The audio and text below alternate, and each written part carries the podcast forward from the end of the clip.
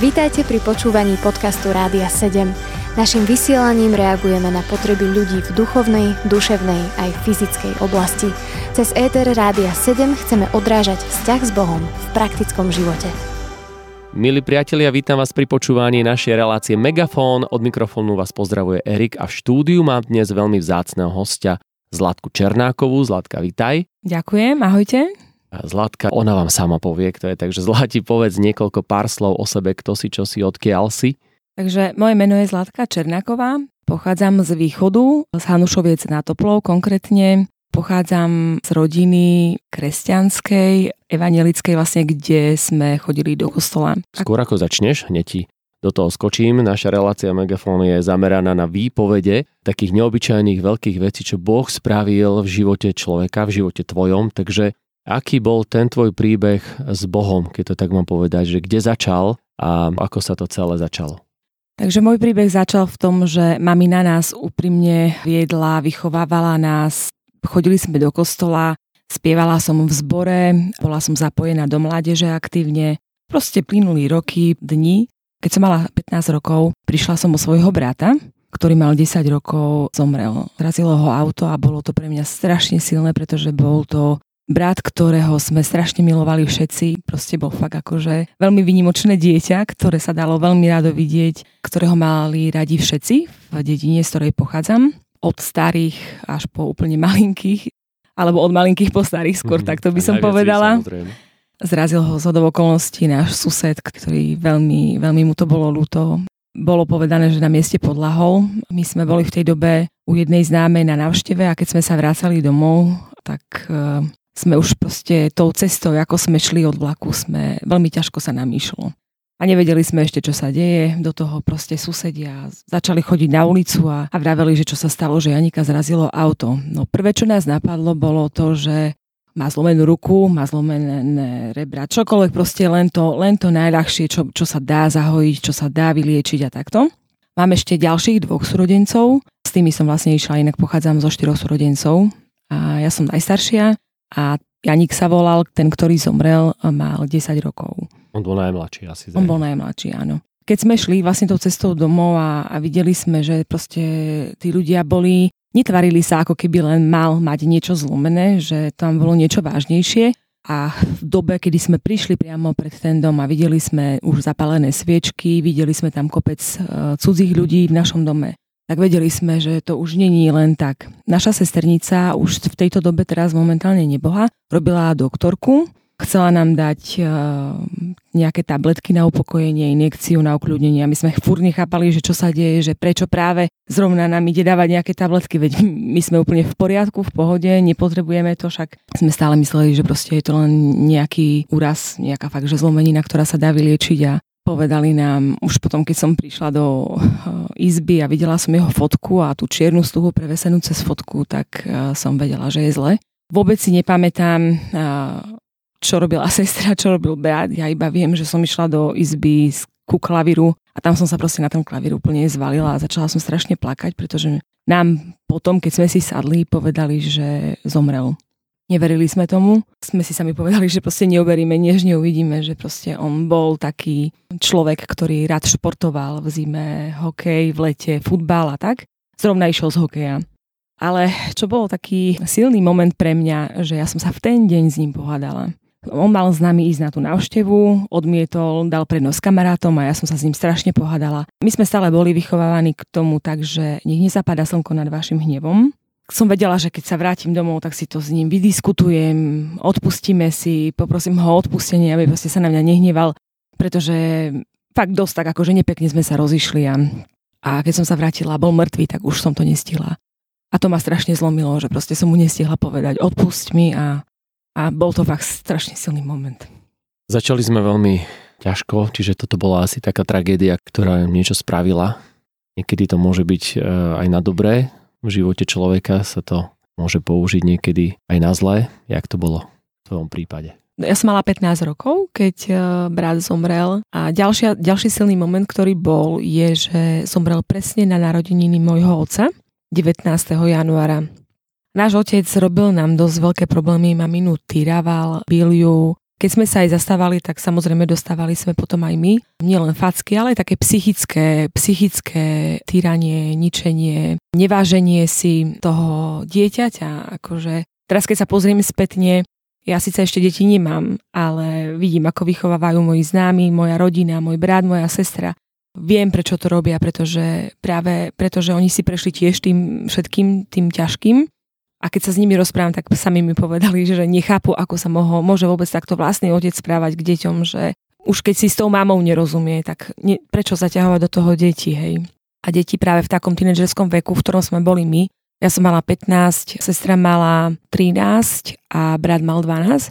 Čiže je to vek, kedy najviac otca potrebujete, hej, idete do puberty, ja už som bola v puberte a proste prežívali sme toto asi 5 rokov vlastne do doby, než Janik zomrel, hej, to trvalo. Prvé to bolo iba tak, že občas, potom sa to stupňovalo. Boli také situácie, kedy mamina skončila v nemocnici so zlomenou lepkou a podobne, takže to boli silné prípady, hej. Mm-hmm. Mesiac po Janikovej smrti, aby som išla k veci, nás otec vyhnal z domu. Mesiac, kedy ešte sa neviete z toho spamätať všetkého, kedy tak proste potrebujete byť úplne bližšie ešte k sebe. A práve sme si mysleli, že toto nás viac spojí s otcom. Nás to úplne rozdelilo. Proste vyhnal nás z domu, bez všetkého. Hej, pár handier nám dal na prezlečenie, aby sme mali, hovorím, zošity do školy nám trebalo.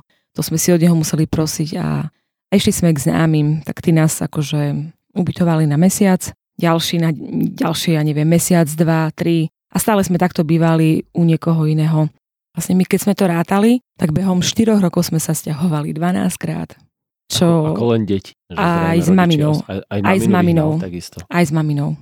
A že bolo to vlastne v tom tak, že, že proste ona tiež len robila v tej dobe upratovačku, nemala vysoký plat a a potrebovala živiť tri deti a on vlastne ani po súde, na súde nás zapieral, pretože naši potom boli v rozvodovom konaní. Samozrejme, mami napovedala, že, že končí s, tak, s takýmto životom, že proste dávala mu stále šancu a neprichádzala, akože ne, nechceli ju prijať. Tak uh, prišlo k tomu, že sa naši rozvázali a otec nás na súde zapieral, že on deti žiadne nemá. A toto bolo pre ňu silné. A my sme to až tak nevnímali, lebo my sme si riešili školu do toho stále proste ešte máte v tej pamäti, že vám brat zomrel a stále sme čakali, že sa jedného dňa vráti, hej.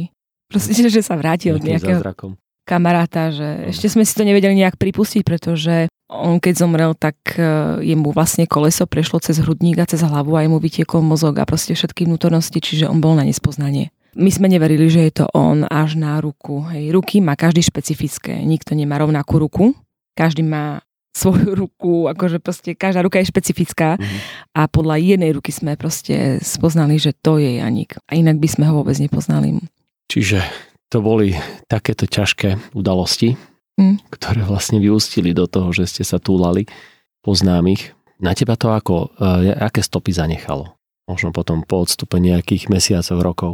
Trvalo to asi 2-3 roky, ako sa to všetko vo mne hromadilo a a ja som chodila do zboru, aj som spievala, aj som slúžila, ale už potom začalo to byť také niečo naučené. Hej, že ja som proste si to ešte možno nepripušťala, ale v tom vnútri začala byť taká zloba voči Bohu, že som sa dostala do bodu, doštudovala som v 20, pracovala som kde sa dalo, proste brigádky a takto. Keď som mala 24, tak som odchádzala do Plzne. Zlom nastal, keď som mala 18-19, keď som končila strednú školu. Som povedala, že nech mi nikto nehovorí, že Boh existuje. Prestávala som chodiť do zboru, mamine som povedala, že proste nebudem hrať sa na dve tváre. Vlastne ako, že nemám rada ľudí, ktorí niečo možno len hrajú. Hej, veľa je takých, že proste len príde sa ukázať, aby sa ukázal pred druhými. Myslíš, ale... do kostola, do nejakého kresťanského áno, spoločenstva. Áno, áno, presne. A ja som proste stále bola tak vedená a tak som nejak zakodované v sebe mala, že nie, že mm, tak som povedala mamine, že nebudem chodiť do zboru, nebudem sa hrať na to, čo nie som, keď vo mne bolo vypôsobené to, že proste Boh neexistuje. Ja som sa dostala fakt do bodu, kedy som povedala, že Boh neexistuje, keď dopustil, že mi brat zomrel, a že nás otec týral, že nás vyhodil a že sme bývali každú chvíľu niekde inde a nikde sme neboli doma. Bez otca samozrejme, hej, iba s maminou. Bolo to veľmi ťažké. A boli to ťažké situácie, kedy sme nemali veľakrát ani na chleba. Mamina upiekla z poslednej muky chleba Takže neviem, čo veľakrát neviem, čo, čo je šunka. Som v tej dobe nevedela, hej, že čo, čo sú, ja neviem, rajčiny alebo proste normálne jedlo, kde, kde by sa človek mohol najesť. A veľakrát sme jedli len zemiaky, napríklad fakt to najlacnejšie, čo bolo, upiekli sa, uvarili sa. No, veľmi ťažké situácie. Sladké, ja ti do toho skočím, aj keď nerád práve v tomto momente, ale pustíme si pieseň, trošku to odľahčíme, milí posluchači, zostaňte s nami a hneď po piesni pokračujeme v tomto napínavom príbehu. Počúvate podcast Rádia 7. Pieseň nám dohrala, priatelia, počúvate Megafón, my sa v štúdiu so Zlatkou rozprávame o jej životnom príbehu a prešli sme v rozhovore veľmi náročnými etapami, ak to tak mám povedať, a tragickými e, udalosťami v jej živote. Ocitli sme sa niekde okolo 20 rokov. Zlatka si vravela teda, že ste sa stiahovali s maminkou, so sestrami, bratom, šeli kade a veľakrát nebolo ani na chleba a kde si v tebe kvôli tej tragickej nehode a udalosti, keď zomrel tvoj brat, niečo začalo, nejaká horkosť začala rásť, ako to ďalej pokračovalo? Pokračovalo to takto, že ja som si potom hľadala partnerov, priateľov, v ktorých som nachádzala nejakú lásku, ktorú som nemala od oca. Konec koncov potom časom som zistila, že, že to neboli partneri ako partner, partnerka, priateľ, priateľka, ale že som v nich stále hľadala toho otca. Striedala som ich, mala som ich e, niekoľko. Mala som aj také vážnejšie vzťahy, ktoré trvali 4 roky, 5 rokov a tak. Ale proste stále som nikom nič nenašla. Chodila som na diskotéky, začala som samozrejme fajčiť cigarety. Na parkete som bola tanečná dračica.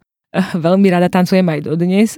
Mám taký temperament v sebe tí, ktorí ma poznajú, môžu to povedať. Začala som proste žiť takým životom hír, kde som sa vlastne potom opíjala. Veľakrát som prišla opýtať domov a sestra s bratom viem, že mi dohovárali, aj mami nás e, sa za mňa modlili a hovorili mi, že proste, či ma to vôbec baví takýto život, hej, že čo mám z takého života, kde som, kde som fakt proste viedla viac nočný život ako, ako denný a tak.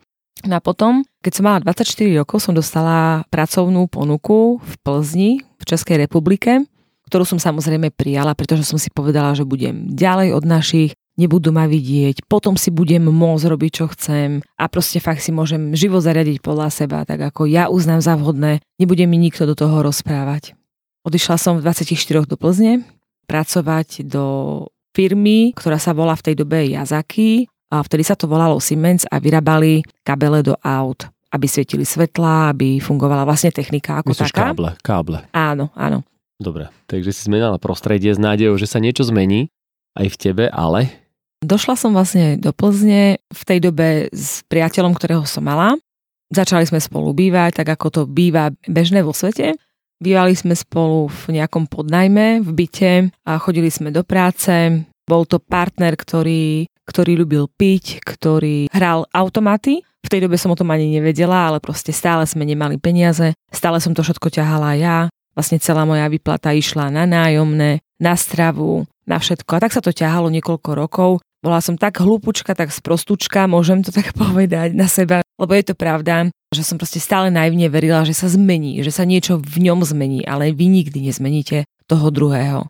Ono na nejaký čas, ono sa vie prepnúť, keď prídu možno deti, alebo keď príde nejaká udalosť do vášho života, že sa trošku zmeníte, ale váš charakter viac menej už je v tom veku vyformovaný. vyformovaný, hej, že je taký, aký je. Takže najmne som verila, že bude lepšie. Chodili sme po baroch, fungovali sme takto, že každý víkend sme niekde boli, alebo u niekoho, alebo u nás bola nejaká Mejdan party, kde sa proste pilo, fajčilo a tak. No a potom som chcela robiť viac a chcela som skúsiť aj iné veci. Alkohol mi až tak nechutil, pretože mi bývalo po ňom zlé, hlavne keď máte opicu, ten stav, kto to pozná, tak akože je to strašné. Trvalo to deň celý zabitý, kde som prespala v posteli a proste ma to potom tak nejak akože prestalo baviť, že vyskúšam teda niečo iné. A ponúkli mi v práci marihuanu. A ja som bola taká, že áno, však iba vyskúšam, že čo tá marihuana je, čo to spraví vo vás. No a zalúbilo sa mi to, pretože som sa stále smiala, mala som dobrú náladičku, mala som proste nejaké stavy, halúze sa tomu hovorí, v ich slovniku medzi závislými ľuďmi. A brávala som to tak, že ja neviem, víkendovo, potom sa to stupňovalo, že som si dala po práci stále, každý deň a jeden, dva špeky. Potom sa to stupňovalo ešte viac. dávala som si aj trikrát denne, aj štyrikrát denne a dokonca sa mi zásobili tak dávky, že, že proste som zistila, že mi tá jedna, to jedno zamestnanie, v ktorom som robila, mi nestačilo. Že som potrebovala ťahať viac. Buď ťahať tam, kde som a viac hodín, aby som si mohla zarobiť a vedela fungovať, že vedela si aj kúpiť niečo na seba, normálne bežný život, hej.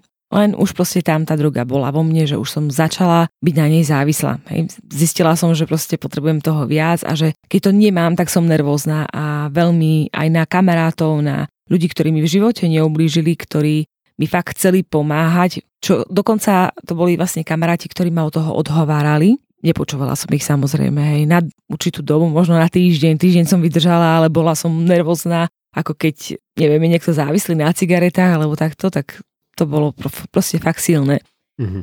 No a keď som chcela viac fungovať a na tráve počas sa dostanete taký spánok, hej, že proste príde na vás únava a idete spať. Tak som sa pýtala kamarátky, ktorá mi to dávala, ktorá mi to predávala, že ako ona dokáže 16 hodín vydržať na nohách a je úplne čulá, je v pohode, vie vydržať a tak. Tak mi povedala o pervitine, Samozrejme, že som zo zvedavosti chcela vyskúšať, lebo trebalo mi ťahať prešasy, aby som si znásobila vlastne tú dávku, aby som mohla normálne fungovať a žiť. Začala som prvý tým tiež len tak, že som ho vyskúšala raz. Fakt to proste išlo, šlapalo. Fungovala som, takže som nedoka- nemusela som spať, nepotrebovala som jesť. Čiže som zistila, že ušetrím veľa na jedle a tak ďalej a tak ďalej a proste znásobilo sa to tak, že že začala som byť na tom závislá a musela som si to už každý deň dať. Hovorím, jediná výhoda v, mojo, v mojom tomto príbehu je to, že neznašala som ihly, čiže som si nepichala a keď si človek pichá, je to posledná fáza, posledné štádium, z ktorého sa veľmi ťažko vedia ľudia dostať. Väčšinou chodia na liečenia a aj tak sa k tomu stále vrácajú.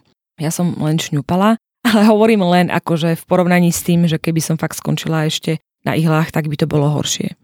No a robila som to každý deň, ťahala som 5 dní, 5 nocí v kuse, bez spánku, bez jedla a začala som strácať zmysel pre zodpovednosť, začalo sa mi všetko kaziť a ľudia sa mi začali vyhýbať. Dokonca sa mi začali časom už aj vyhýbať tí, ktorí tie drogy brali a sami mi povedali, že už mi to nepredajú, pretože je ma dosť.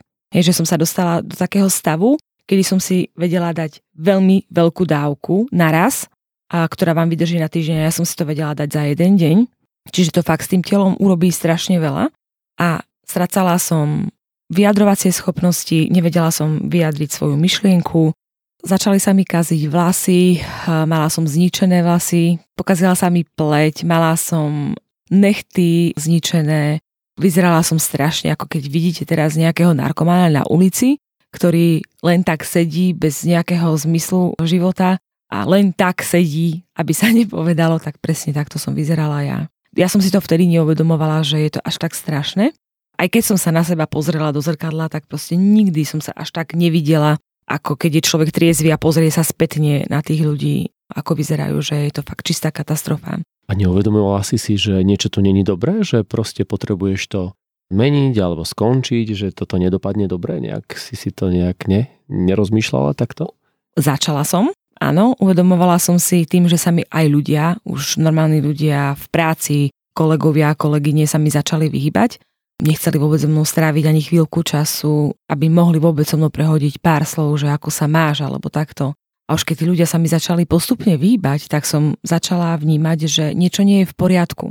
Ale samozrejme žila som ďalej tým životom a veľakrát som aj prestávala, že som si proste nekúpila tú drogu a povedala som si, že proste končím s tým tak stále proste prišiel týždeň, dva týždne, kedy som dokázala fakt 3 dní v kuse prespať s malými prestávkami, napiť sa vody a ísť na záchod a to bolo všetko a zase som spala, ťahala som fakt takto 3 dní, tak uh, som si povedala, že proste končím, končím s tým, ale stále hneď prvé, čo bolo, keď som mi začalo byť lepšie, hneď som proste vedela, že zavolám dealerovi, dealerke a hneď to budem riešiť. Čiže proste vo mne už bolo také, že aj som chcela prestať, ale už som mala problém prestať, pretože už som nevedela fungovať bez toho, aby som si dala kúsok čáry.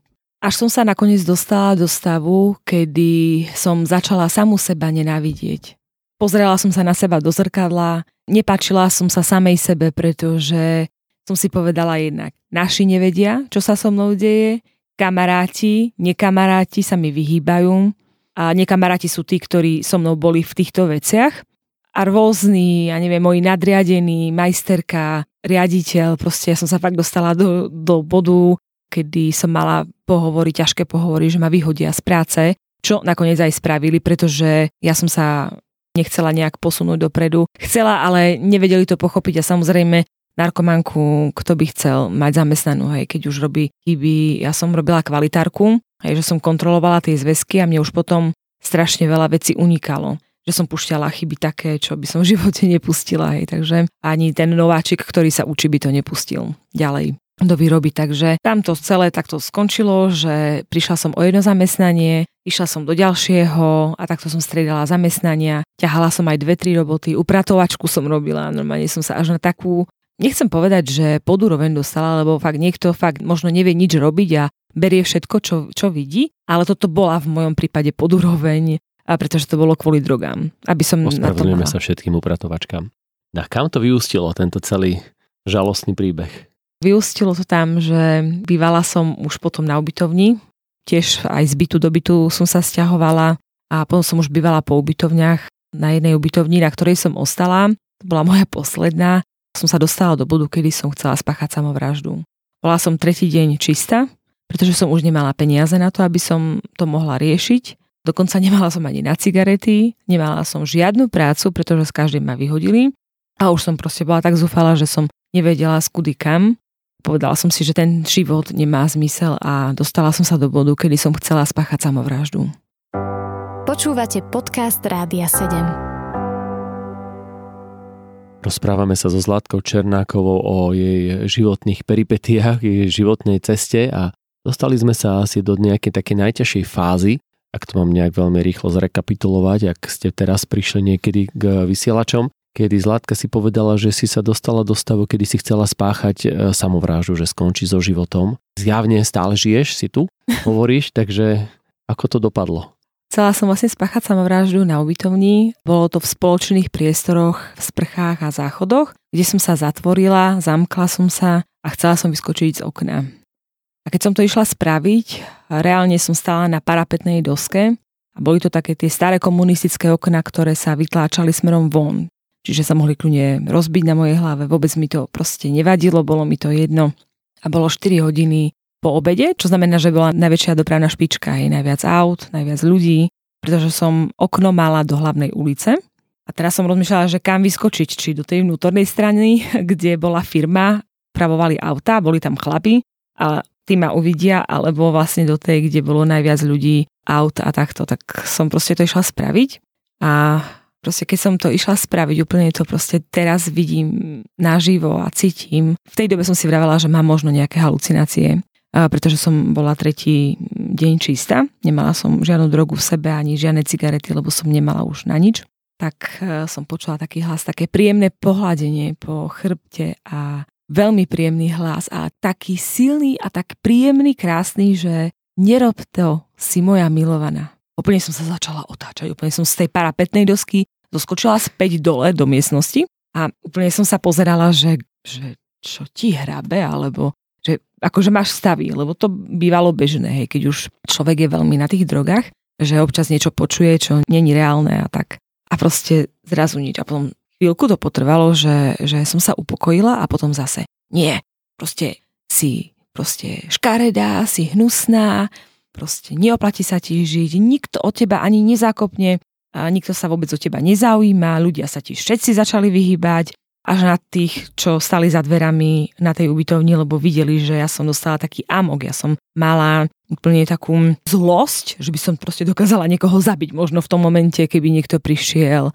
mi do ruky, hej, a by mi chcel možno v tom zabrániť. Ja by som proste, bolo mi, by mi to jedno, spravila by som to. Taký amok bol proste vo mne, taká zlosť. A zase som chodila medzi tými oknami a zase som to išla spraviť a zase ten istý hlas. A zase to príjemné, úplne také zimomriavky po chrbte a že nerob to, si moja milovaná. A vtedy som sa zastavila, si pamätám, z tých spoločných záchodov a sprch som otvorila odomkla, rozleteli sa dvere, utekala som cez chodbu do svojej izby, tam som sa zatvorila, zamkla, hodila som sa na postel a strašne som plakala. A povedala som, že bože, že keď si, tak, tak proste mi pomôž z toho von. A viem, že som proste len plakala a, a nič, proste len som, len proste som bola v takom stave, že, že nikoho som nechcela vidieť a chcela som proste sa nejak upokojiť, ale to už bolo také prirodzené, lebo ja už teraz viem povedať, že to bol Boh, ktorý tak ku mne prehovoril, čo je na tom najlepšie. Ja som sa potom začala vrácať, to bolo pred Vianocami, som sa vracala na Slovensko, do Bratislavy, pretože tu som mala brata, mala som tu sestru a vlastne s ničím stopom som sa sem dostala. Prvý mesiac, prvé dva mesiace ma ubytoval brat, veď som nemala nič, hej, mala som dokonca dlhy, som si urobila sama exekúcie a tak. To sa potom k tomu iba vrátim, že čo vám to všetko vezme, tá droga. Keď som sa rozprávala s bratom, keď som im to celé tak vyznala, bolo mi to ťažké povedať vôbec, v čom všetkom som bola, lebo oni to nevedeli tak mi povedal brat, že, že presne ten deň a presne ten čas bol venčiť psa a strašne Boh mu dával na srdce, aby sa za mňa modlil. A on vôbec nevedel, čím si prechádzam, v čom sa nachádzam, čo mi je, kde som, aká som, nie som, proste vôbec nevedel, lebo ja som ani telefonicky s nimi nebola v kontakte občas, keď mi oni zavolali, že ako sa máš dobre. A to bolo všetko. Nemala som vôbec záujem, tak mi povedal, že, že sa za mňa modlil. A ja hovorím, že bracho a ty, ja neviem, pre mňa je to strašne silné, teraz akože sa smejem, ale v tom, že ďakujem Bohu, že, že mám za sebou takých ľudí skvelých, hej, za, že mám za sebou takú skvelú rodinu, a ktorí sa za mňa modlili a moja mamina proste sa modlila, pôstila za to, aby som sa nejak spamätala, aby som sa vrátila k Bohu, tak uh, hovorím, že ten hlas, ktorým hovoril ku mne, že nerob to si moja milovaná v čase vraž- samovraždy, bol ten hlas, ktorý mi vymodlil brat. Že to bol presne ten moment, ktorý sa proste musel stať. Lebo ja by som tu už možno nebola, alebo by som bola ochrnutá, možno by som fakt akože bola na vozičku. Neviem, neviem, čo by bolo so mnou na psychiatrii. Hmm. Bolo by to veľmi zlé, no. Takže vrátila si sa potom k rodine, prišla si naspäť domov a ten tvoj vnútorný svet, ako sa menil, alebo ako to ďalej pokračovalo. Nebola si na tých drogách pár dní, nespravila si tú samovraždu a všetko bolo už zrazu OK? Alebo to bol nejaký proces? Bol to proces, bol to niekoľkoročný proces. Prvé dva roky boli veľmi ťažké v tom, že keď som sa vrátila, začala som chodiť s našimi do zboru. Tam som vlastne na jednej kázni jedného úžasného brata, ktorému veľmi dodnes ďakujem, ktorého si fakt Boh použil, hovoril o ovečkách. Si pamätám kázeň ako dnes. Že sú ovečky, ktoré sú ovčinci, ktoré sú v tej ohradke pri ňom blízko, ktoré sú trošku ďalej a tie, ktoré sú mimo tej ohrádky. A ja som, pamätám si, celú kázeň preplakala. Potom bola výzva, že či je tu niekto, kto chce prijať Ježiša. A mne ruka tak vyletela, ani neviem ako, ja som to vôbec ani nemala v pláne. Prijala som Ježiša do svojho vnútra, e, čo znamená, že som sa snažila žiť s Bohom. Mala som s ním vzťah ako s kamarátmi, s rodinou, rozprávam sa s ním dodnes, s Bohom. O hocičom pozývam ho fakt do vecí, do ktorých bežne možno to nerobíme a nedá sa to porovnať. Teraz môžem povedať, že môj život je tak zmenený. Ja som 7 rokov v Bratislave, čo znamená, že 7 rokov som čistá. Mám úžasného manžela, ktorého fakt mi Boh dal. Je to manžel, ktorý miluje Boha. Mám úžasnú rodinu, mám skvelý zbor, kde fakt máme veľa skvelých ľudí, ktorí sú mi ako rodina, a, lebo fakt sa takto cítim. Robím prácu, ktorú som stále chcela robiť, robím účtovníctvo, a plus robím ekonomické veci v našej firme spoločnej, čo máme s manželom. Čiže fakt proste nemám ani jeden cent, nedlhujem nikomu a všetky exekúcie, ktoré som mala na základe toho, že už potom som si začala brať pôžičky z nebankových subjektov, tak samozrejme, že sa to znásobilo a potom ešte do toho penále, exekučné, nejaké trovy a podobné. Tieto, tak sa to vyšplhalo na strašne vysokú sumu. Splácala som to ešte v manželstve. Si pamätám, že fakt akože po splatkách ako sa dalo. Postupne som sa zbavovala toho a potom sa to úplne celé vyrovnalo. Čiže viem, že si pamätám, že buchla som si šampanské na oslavu, ale nie aby som sa opila, ale ako fakt ta, z takej aj vďačnosti, ja nehovorím, že je niečo zlé na víne si dať, alebo tak, ale to bola taká, som si povedala, že to si, to si dám, dám si s našimi šampanské, keď sa dostanem zo všetkých dlhov von. Že proste sa zbavím všetkých dlhov. A viem, že k tomu mi Boh dopomohol, že veľmi mi bol na pomoci môj manžel, pretože ja som v sebe mala také, že ešte keby mi ten prvý rok, kedy som bola čistá, nikto ponúkol tú drogu. Nehovorím, že aj keď som prijala Ježiša do svojho vnútra, nebolo to vôbec ľahké. Bolo to strašne ťažké pre mňa. Ešte som prvý rok vlastne fajčila cigarety, pretože som potrebovala ešte nejakým spôsobom si niečo nahradiť, vlastne tú látku v sebe. A potom, keď som prestala fajčiť, tak som sa strašne vypapala, mala som 70 kg a výšku mám 1,60 m, takže som bola taká gulička ale hovorím si radšej byť taká. A postupne potom som aj dávala dole kila, ale to už proste bol taký proces. Potom sa mi začala čistiť pleť, e, vlasy sa mi regenerovali, nechty mám v no, poriadku. Môžem potvrdiť tu zo štúdia, že je to pravda. Čiže akože happy end priam a niekedy to tak ľudia povedia, že Boh im dal nový život. Ale keď ťa počúvam, tak mám pocit, že naozaj, alebo pocit je to akože úplný fakt, že, ten nový život si naozaj dostala.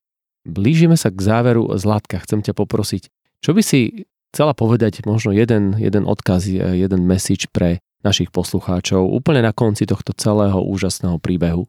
Môj odkaz pre všetkých je, neoplatí sa žiť bez Boha.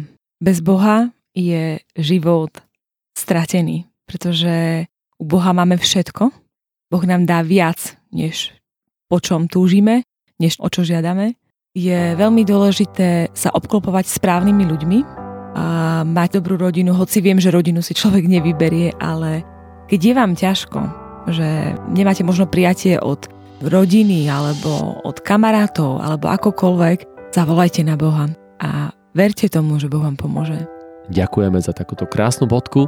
Milí poslucháči, my sme sa dostali k úplnému záveru. Zlatka, ďakujem pekne za tvoj rozhovor, za tvoju návštevu štúdiu. Ďakujem aj ja. A milí poslucháči, my sa znova stretneme na budúcom vysielaní relácie Megafón. Do počutia. Počúvali ste podcast Rádia 7. Informácie o možnostiach podpory našej služby nájdete na radio7.sk.